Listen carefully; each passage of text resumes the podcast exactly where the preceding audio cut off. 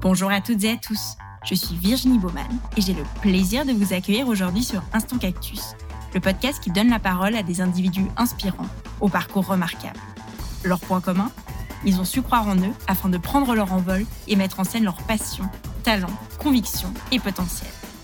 Au-delà d'une simple valorisation de ces vécus passionnants, Instant Cactus se veut aussi une exploration des réflexions et questionnements qui ont jalonné leur chemin. En espérant que leurs parcours et leurs mots vous insuffle l'envie de prendre votre envol. Je vous souhaite une très belle écoute. Pour ce nouvel épisode, j'ai le plaisir de discuter aujourd'hui avec Benjamin l'écrivain, le fondateur de Closer, une boutique en ligne qui propose une sélection de marques responsables pour une mode plus durable. Bonjour Benjamin, bienvenue sur Instant Cactus. Merci.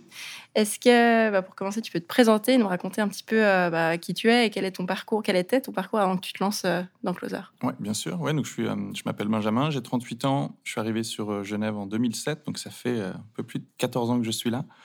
J'ai passé une douzaine d'années dans des multinationales sur Genève où j'ai, j'ai travaillé dans des rôles d'achat et puis ensuite plutôt commercial et trade marketing. Ah, mais ça, c'était ma, on va dire, ma première vie jusqu'en 2019. Et puis euh, voilà, j'ai quitté ce monde-là avec l'envie d'entreprendre et avec l'envie d'entreprendre, euh, si possible, euh, avec un projet impact pour essayer de faire bouger les choses à mon échelle. Et puis j'ai travaillé petit à petit, voilà, à l'idée qui a mûri de Closer, qui a démarré dans début 2021. Donc, tu as euh, quitté ton job avant d'avoir l'idée ou tu as eu l'idée avant Oui, non, j'ai quitté mon job avant d'avoir l'idée. J'avais l'envie d'entreprendre, mais, mais j'avais pas encore d'idée très précise. Et j'avoue, voilà, sur pendant l'année 2020, j'ai travaillé sur un premier projet qui a finalement pas abouti. Et puis voilà, j'ai rebondi, euh, on va dire, sur, sur l'idée de Closer quelques mois après qui était une idée qui était, on va dire, là dans, dans, un coin de ma tête, mais pas très formalisée, pas très mature, juste euh, des bribes. Et puis j'ai pris le temps de me poser euh, et puis de, réfléchir, de, regarder euh, ce qui se faisait, ce qui n'existait pas, euh, pour essayer de formaliser voilà, une solution que j'espère un petit peu innovante et, qui peut répondre à un besoin. Et ces bribes, ça m'intéresse toujours de savoir comment l'idée est venue. Ces bribes, c'était quoi et comment est-ce que tu les as un peu assemblées Alors, bah, les bribes, c'était c'était mon expérience personnelle en tant que on va dire que consommateur, où voilà j'avais pris conscience depuis un petit moment de l'impact de nos achats vestimentaires et de l'impact des choix ou des choix qu'on ne faisait pas dans la manière dont on achetait euh, nos vêtements. Euh, j'avais très, conscience de ça, euh, de par des reportages, de par des articles, etc., où j'avais j'avais réalisé qu'en effet, bah, ce qu'on achetait comme vêtements avait un impact assez important sur l'environnement. Et puis surtout, la deuxième bribe, c'est que j'avais commencé à réaliser que les expériences qui m'étaient proposées, voilà, pour pouvoir justement consommer de façon responsable en matière de vêtements, ben, j'avais pas forcément encore trouvé mon compte. Je trouvais que c'était pas facile. Je trouvais qu'il n'y avait pas encore énormément de solutions euh, accessibles, disponibles, pratiques. Et donc, c'était un petit peu, un petit, on va dire, un petit élément de frustration en tant que consommateur, à titre perso. Et c'est sur ces bribes-là, on va dire, que j'ai commencé à réfléchir à qu'est-ce que ça pourrait être, qu'est-ce que pourrait être une, une, solution différente pour aider euh, finalement le plus grand nombre à passer à une mode plus responsable. Et comment est-ce que justement Closer est différent des autres boutiques? Comment est-ce que tu t'es positionné? Ah, Alors, j'espère qu'il est que Closer est différent de, de, de, bien des manières. On va dire le Closer est fondé sur deux piliers. Euh, le premier pilier, c'est de proposer une offre réellement éco-responsable.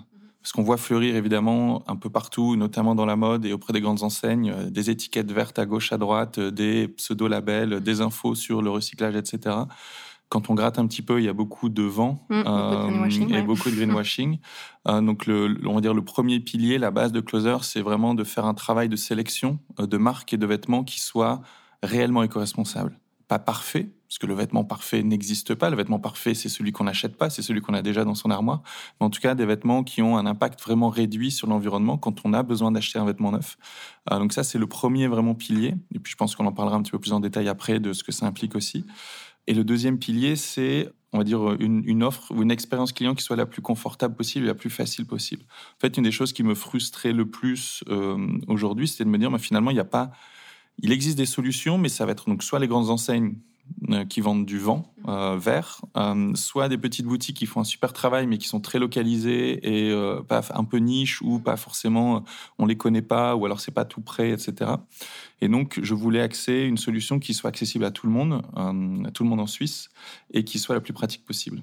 Voilà, et plus pratique, ça passe par bah, notamment le fait d'offrir le service, essayer d'abord payer après, parce que acheter des vêtements en ligne, c'est pas toujours évident. Acheter des vêtements en ligne auprès d'une enseigne qu'on ne connaît pas, comme Closer au départ, c'est encore moins évident.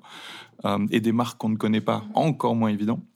Donc l'idée, c'est de dire, bon ben voilà, essayez d'abord, vous payez que ce que vous gardez.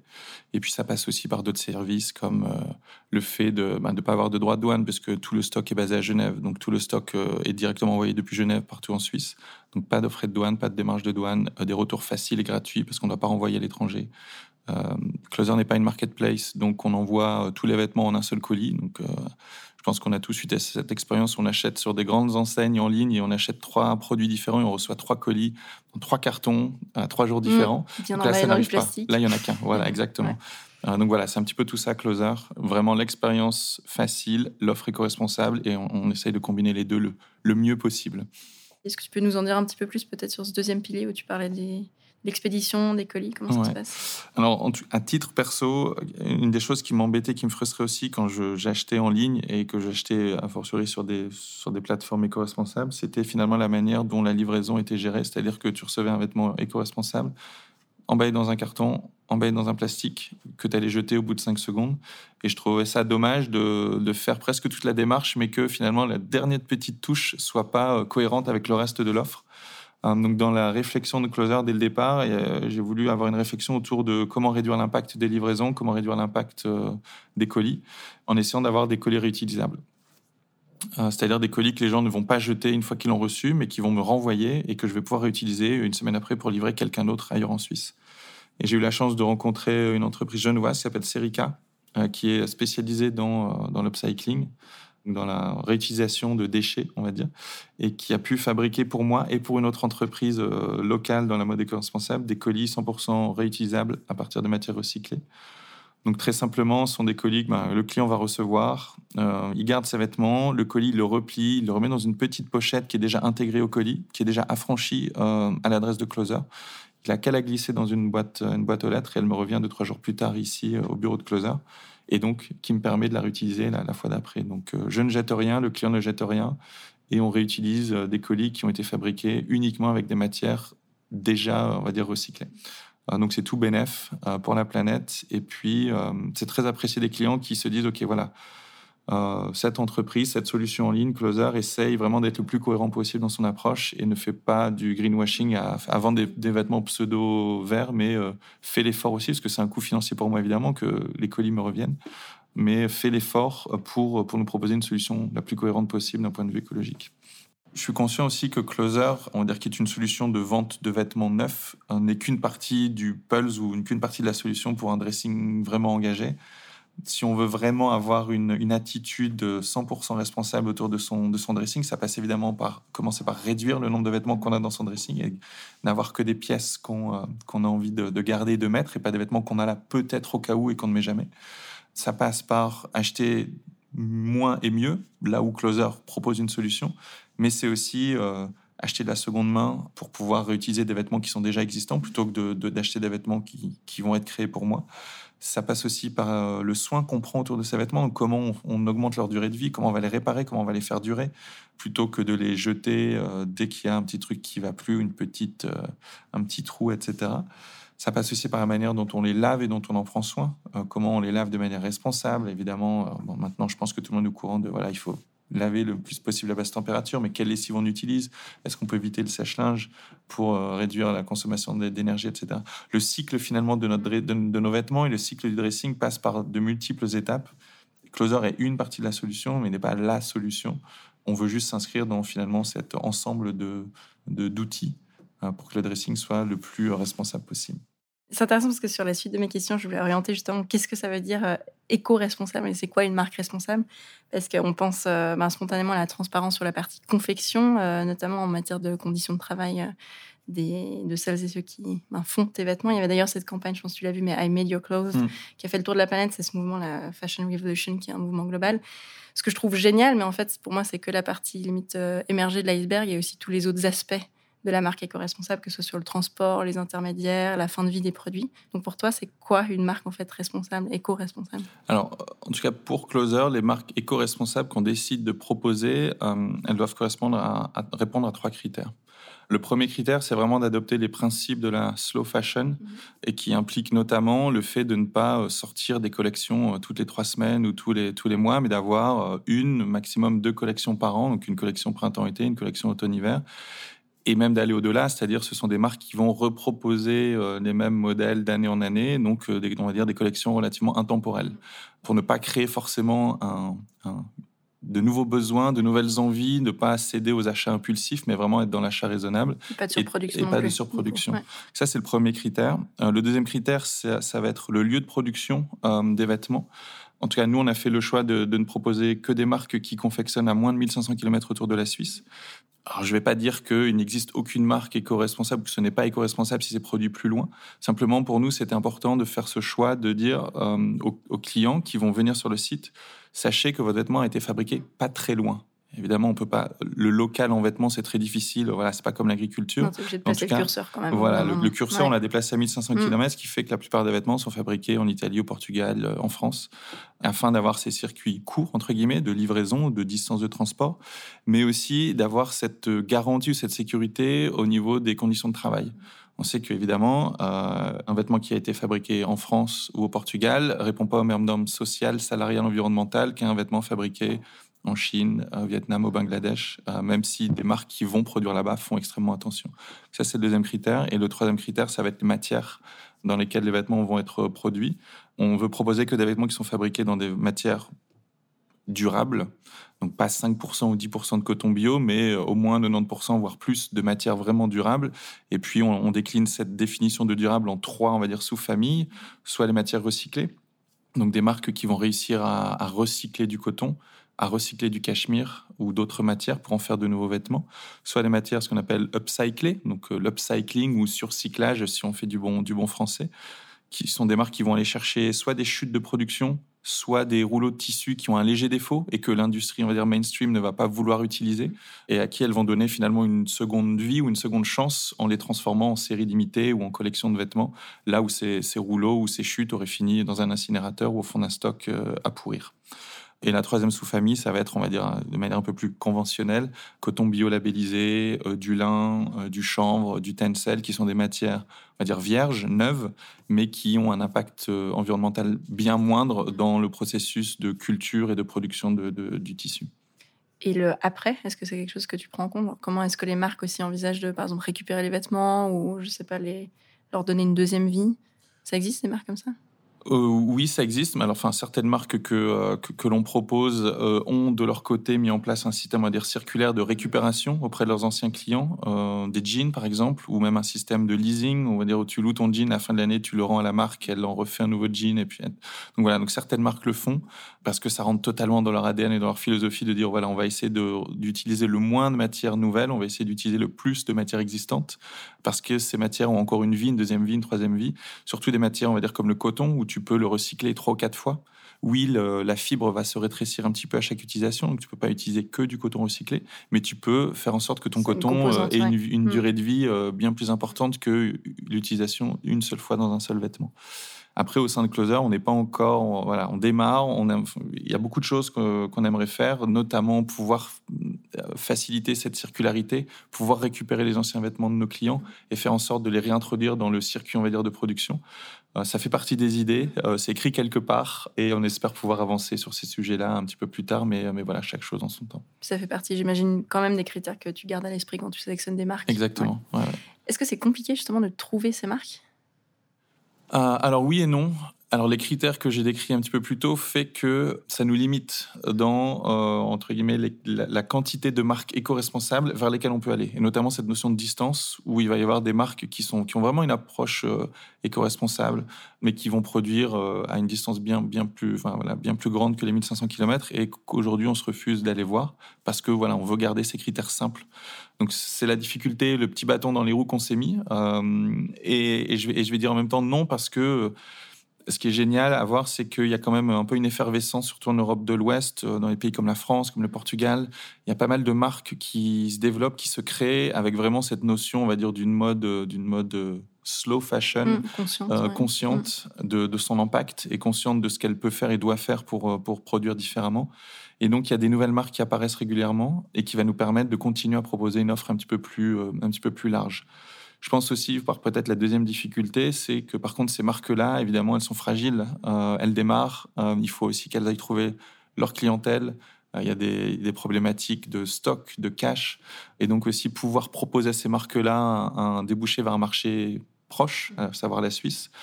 Pouvoir proposer un accès à une autre clientèle, c'est aussi les aider à peut-être passer le cap des premières années qui sont les plus critiques et plus difficiles. Je rebondis sur ce que tu dis, euh, notamment en termes de cash, justement. Euh, on entend souvent Ah, mais la mode durable, c'est cool, mais c'est cher. Qu'est-ce que tu réponds à quelqu'un qui te dit ça? Est-ce que c'est plus cher que les vêtements qu'on va aller acheter dans les grandes chaînes? Oui, évidemment. Euh, Est-ce que c'est exagéré? La plupart du temps, non. Pourquoi? Parce qu'il y a un vrai prix derrière le vêtement qui a été produit. Il n'a pas été produit dans des ateliers qui fabriquent à la chaîne par dizaines de milliers d'unités par jour. Il été fabriqué dans des plus petits ateliers, dans des pays d'Europe de l'Ouest en l'occurrence, donc où le coût de la main-d'œuvre est plus cher. Il était fabriqué avec des matières plus nobles, plus résistantes, plus chères également. Donc euh, le prix euh, re- reflète le coût de production et Mm. peut-être le, coût juste aussi, et ouais, la réalité. juste, ouais. Euh, Mm. Pendant des décennies, on a été abreuvé de, on a été poussé à surconsommer parce qu'on a été poussé vers toujours plus de collections, toujours plus de vêtements, toujours plus d'envie au détriment, et il fallait évidemment que ça coûte moins cher pour qu'on puisse en acheter plus.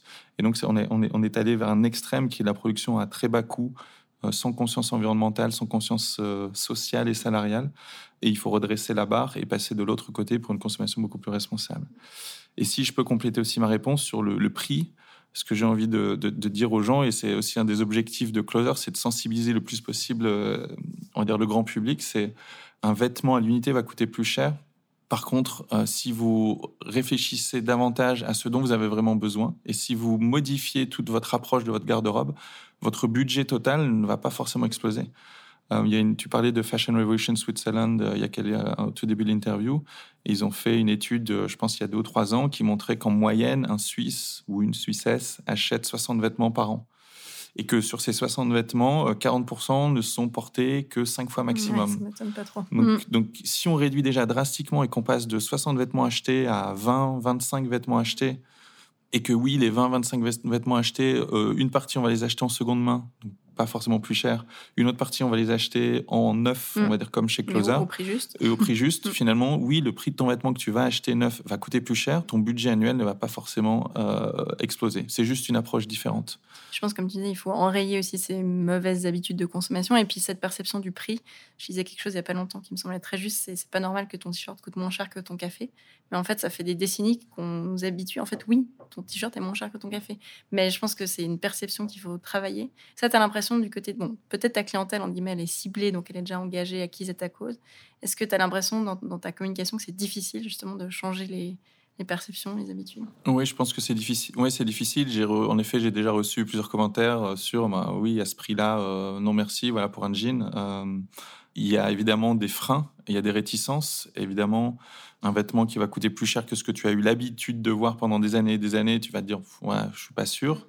Parce que tu réfléchis pas forcément à tout le cycle de ton vêtement. Tu réfléchis pas au fait que ton jean, oui, tu vas peut-être le payer 50 francs, mais euh, au bout d'un an maximum, euh, tu peux plus le mettre. Ouais. Donc peut-être que 139 francs euh, pour un jean qui va durer deux ou trois ans, c'est finalement pas un mauvais investissement. Après, ce- cela étant dit, euh, chez Closer, l'idée c'est quand même de, je, parlais d'être accessible au plus grand nombre, à la fois dans l'aspect pratique, dans l'aspect expérience client, mais aussi dans l'aspect prix. Euh, donc je me refuse aujourd'hui à proposer des marques qui vont vendre des robes ou des jupes à 500 francs, 600 francs, sous prétexte que c'est une robe éco-responsable. Donc on essaye de rester dans une gamme de prix entre, euh, ça va de 40-45 francs pour certains basiques comme des t-shirts, euh, des paires de chaussettes, euh, on va dire plusieurs paires de chaussettes, à euh, 220, 250 pour euh, des vestes, euh, des, des premiers manteaux, etc. Donc l'idée, c'est quand même d'avoir cadrer un de cadrer pour faire en sorte à la fois de convaincre les gens qu'il faut changer leurs habitudes, mais de pas leur mettre euh, un prix prohibitif qui va vraiment choquer euh, et qui, pour le coup, n'est pas forcément justifié et, euh, et, qui va surfer sur le côté vert pour aller chercher des prix un peu trop, trop élevés. Ce vent vert. Ce vent vert, oui, dans l'autre sens. Et vu qu'on parlait du, ouais, du challenge de la communication, est-ce qu'il y a eu d'autres challenges que tu as vécu, j'imagine, depuis tes débuts? Est-ce que tu as dû mettre de côté certaines convictions où tu t'es dit, euh, je sais pas, tu étais parti peut-être avec des idées des fois, on se dit qu'on va changer le monde. Est-ce qu'il y a des choses où tu as dû un peu mettre de l'eau dans ton vin? Alors, pour le moment, j'avoue pas trop je reste assez fidèle aux idées de départ que j'avais, à la fois sur le choix des marques, à la fois sur les modèles de livraison, puis sur la communication. Peut-être que la communication est, l'élément le plus, le plus difficile. Parce que finalement, l'idée de Closer, c'est à la fois de sensibiliser le plus grand nombre de personnes à une mode plus responsable. C'est finalement aussi euh, un site de vente en ligne qui veut proposer aux gens ou convaincre les gens d'acheter moins, euh, qui est peut-être un peu contre-intuitif, et d'acheter moins, mais d'acheter mieux. Et dans l'aspect communication, il faut quand même que tu ailles chercher les gens, que tu ailles euh, leur, donner une envie ou l'intérêt de venir voir ton site. Et c'est peut-être la partie, on va dire, euh, qui est la plus euh, pas contradictoire parce qu'on on, fait très attention à ce qu'on fait. On va pas faire des pubs agressives, on va pas faire de, de, de promotion, euh, de créer de mmh. besoins avec tous les jours une marque à 50%. Ou, enfin voilà, tous ces modèles qu'on voit fleurir où finalement tous les jours on achète quelque chose dont on n'a pas besoin, mais parce que c'est pas cher et qu'on se dit que c'est super. Il y a cette urgence d'acheter. Exactement. Donc on n'est pas du tout dans ce modèle-là, mais il faut quand même donner envie. Et donc voilà, donc c'est trouver cette ligne de crête entre euh, communiquer sur euh, sur la nécessité de consommer différemment et communiquer en même temps sur le fait que, ben oui, les vêtements qu'on propose sont pas des vêtements euh, mal coupés, euh, pas beaux, euh, voilà, qui ressemblent à rien, mais que ce sont des vêtements quand même de qualité, qui sont tendance, qui, qui, ont du style, qui ont une belle coupe et qui nécessitent d'être regardés et, achetés. C'est acheter, mais n'achetez pas trop, acheter consciemment. Exactement, c'est acheter, mais n'achetez pas trop. Voilà, exactement. On parlait tout à l'heure de labels, enfin tu l'as évoqué très rapidement. J'étais curieuse de savoir ce que tu en pensais. Est-ce que les labels, c'est des vrais guides à la consommation ou moi, en tant que consommatrice, je peux me, on dit même y rattacher de manière fiable ou euh, pour toi, c'est un peu des, dénominations, je vais y arriver, opaques Comment tu vois ça et comment tu t'en sers aussi toi comme critère par rapport aux marques que tu sélectionnes? Alors oui, les, labels font partie des critères euh, qu'on utilise. Euh, ça nous permet de, en effet d'avoir, c'est un, un guide pour nous. Après, il faut savoir faire le tri dans les labels. Euh, il y a des vrais labels indépendants qui ont une, vraie valeur ajoutée et qui ont un vrai impact sur la façon dont les vêtements ou les matières premières sont conçus. Et ce serait dommage de s'en passer. Mmh. Euh, par contre, il y a d'autres labels ou pseudo-labels qui ont été créés par l'industrie, créés par certaines marques qui sont même pas des labels, euh, voilà, et qui, et qui sont trompeurs. Donc, pour nous, c'est un apprentissage aussi, hein, parce qu'on voilà, on, on, va pas dire qu'on est parfaitement au point sur tous les labels, qu'on les connaît tous, etc. Par contre, voilà, on commence à connaître ceux sur lesquels on peut s'appuyer. Euh, il y en a notamment trois qu'on essaie de privilégier. Il y a le label GOTS, je pense, qui est assez connu, que peut-être beaucoup de gens ont déjà entendu, qui est sur le, tous les textiles, on va dire, euh, bio, et notamment le coton bio, qui est un vrai bon label indépendant, assez strict, euh, qui permet d'avoir une traçabilité sur la façon dont le, coton a été produit, cultivé, et aussi aux différentes euh, étapes euh, ultérieurement. A aussi les conditions sociales, salariales dans lesquelles, voilà, dans lesquelles les, travailleurs ou les, dans les champs ont travaillé. Donc ça, c'est un, très bon label et on essaye de, le plus possible de se diriger vers, euh, vers des marques qui ont ce label-là quand il s'agit de coton bio.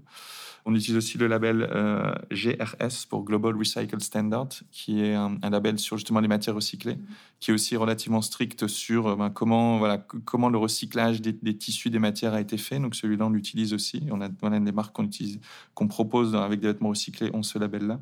Et puis aussi le label euh, RWS, pardon, donc Responsible Wool Standard, donc là qui est plus sur la laine, et sur notamment la manière dont les animaux ont été élevé, mhm. nourri, traité, tondu, euh, voilà, in fine, mhm. pour, pour s'assurer que la laine euh, ait été, on va dire, euh, produite dans de bonnes conditions, surtout pour le bien-être des animaux. Ça, c'est trois labels qu'on utilise. Il y a le label Ecotex qui est assez connu, mais qui est souvent un petit peu utilisateur et à travers, c'est pas un label bio, donc ça te garantit pas du tout que ton coton est bio, que ta matière est bio. C'est plus un label qui va te garantir que le produit n'a aucune substance euh, hmm. dangereuse pour la peau.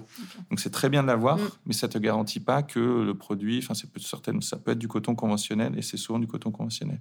Donc c'est très souvent utilisé par certaines marques, des grandes enseignes qui vont coller le, le, label Ecotex. Et on va, donc c'est bien de l'avoir, mais c'est loin d'être suffisant si on veut vraiment une matière, Et puis, si je peux juste dire un mot, il y a, un label qui, pour le coup, est qui pas un label d'ailleurs, qui est vraiment, on va dire, à, à éviter, qui est un peu une arnaque, qui s'appelle le BCI, Better Cotton Initiative. Lu sur ça il y a pas Euh, longtemps. c'est voilà, et qui est euh, Ouais. qui n'interdit pas du tout. Donc on se dit bah tiens BCI avec du vert, ça parle Ouais. de coton, c'est du coton bio. C'est pas du coton bio, c'est-à-dire que ça, les ouais. OGM sont sont autorisés, euh, les pesticides, insecticides, herbicides sont sont autorisés. Il y a aucun contrôle sur les normes, on va dire sociales et salariales euh, pour les employés qui travaillent.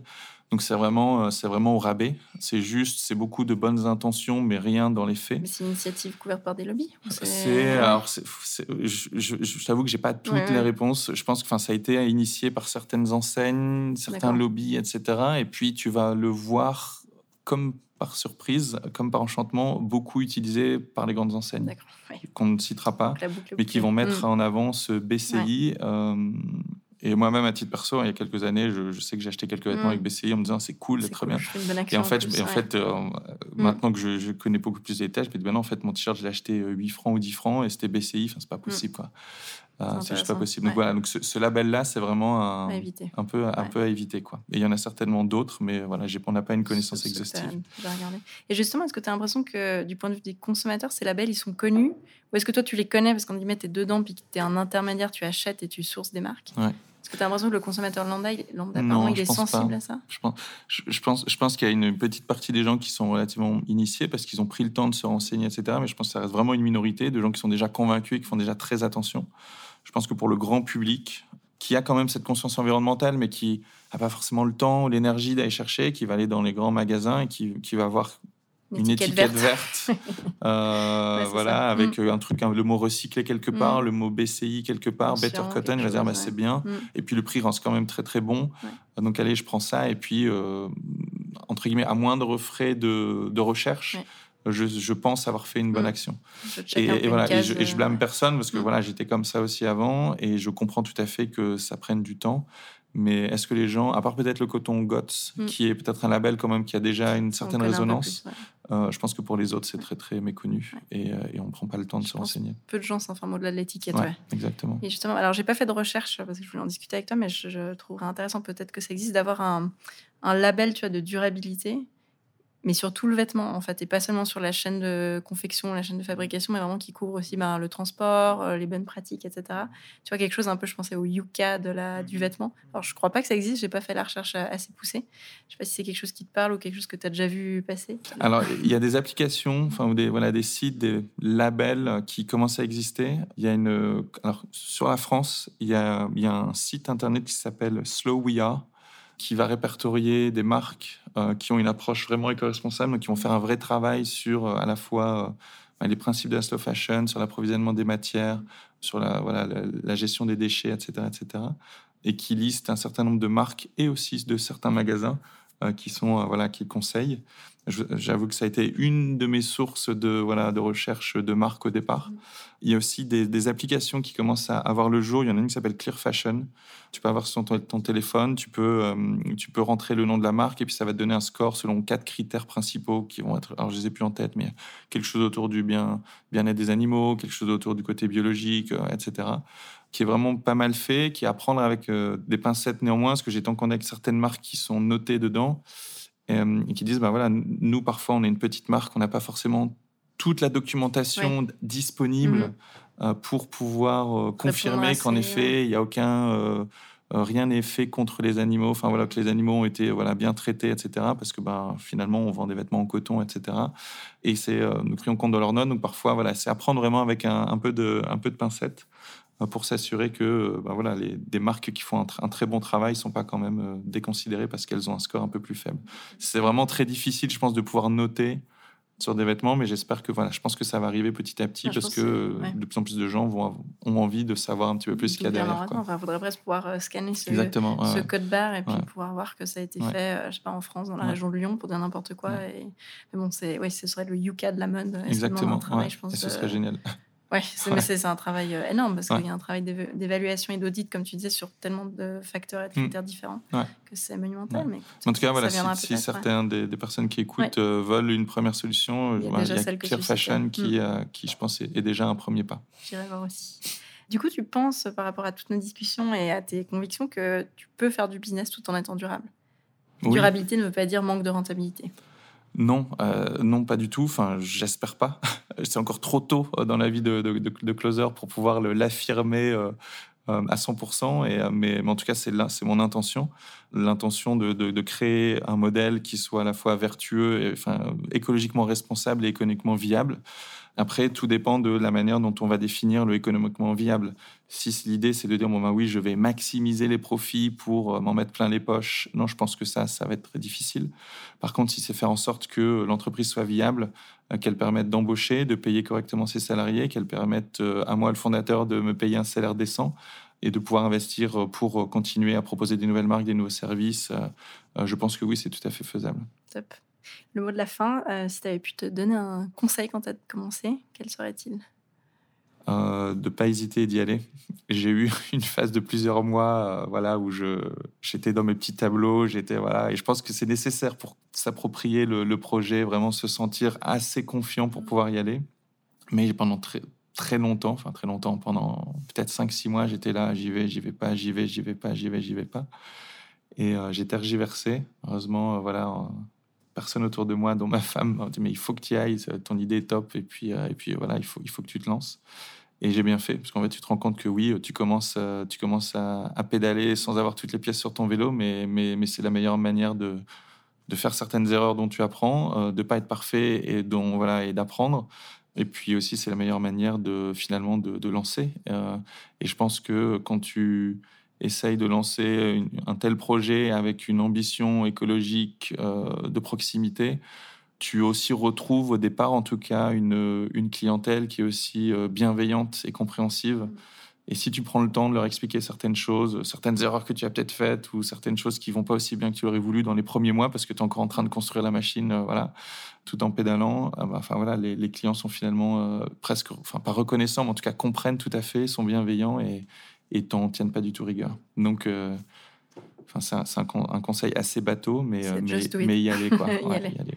Et si on veut découvrir Closer, où est-ce qu'on peut te suivre, enfin découvrir le concept Alors, le plus simple, c'est d'aller sur le site www.closer.ch. Closer, ça s'écrit C-L-O-T-H-E-R. Et puis, on est aussi disponible et visible sur Instagram et sur Facebook. Et puis j'invite les, auditrices et les auditeurs euh, voilà, qui veulent découvrir Closer à, le faire voilà, dans les prochains jours et les prochaines semaines. Et puis aussi de pourquoi pas euh, euh, l'utiliser comme une source de cadeaux éco-responsables pour les fêtes qui arrivent. Voilà, pour offrir des vêtements éco-responsables, des bons cadeaux. on va aussi même pousser encore une fois dans l'idée de cohérence on va, on va proposer des, emballages cadeaux euh, éco-responsables et réutilisables pour proposer encore une fois un service le plus complet possible. Donc n'hésitez pas à venir faire vos emplettes de Noël chez Closer. Super, merci beaucoup. Merci à toi. On arrive ainsi à la fin de cet épisode. J'espère qu'il vous a plu. Vous pouvez retrouver le podcast et les références de cet épisode sur le site instantcactus.com ainsi que sur les réseaux sociaux. Un grand merci à toutes et à tous pour votre écoute et je vous donne rendez-vous pour le prochain épisode.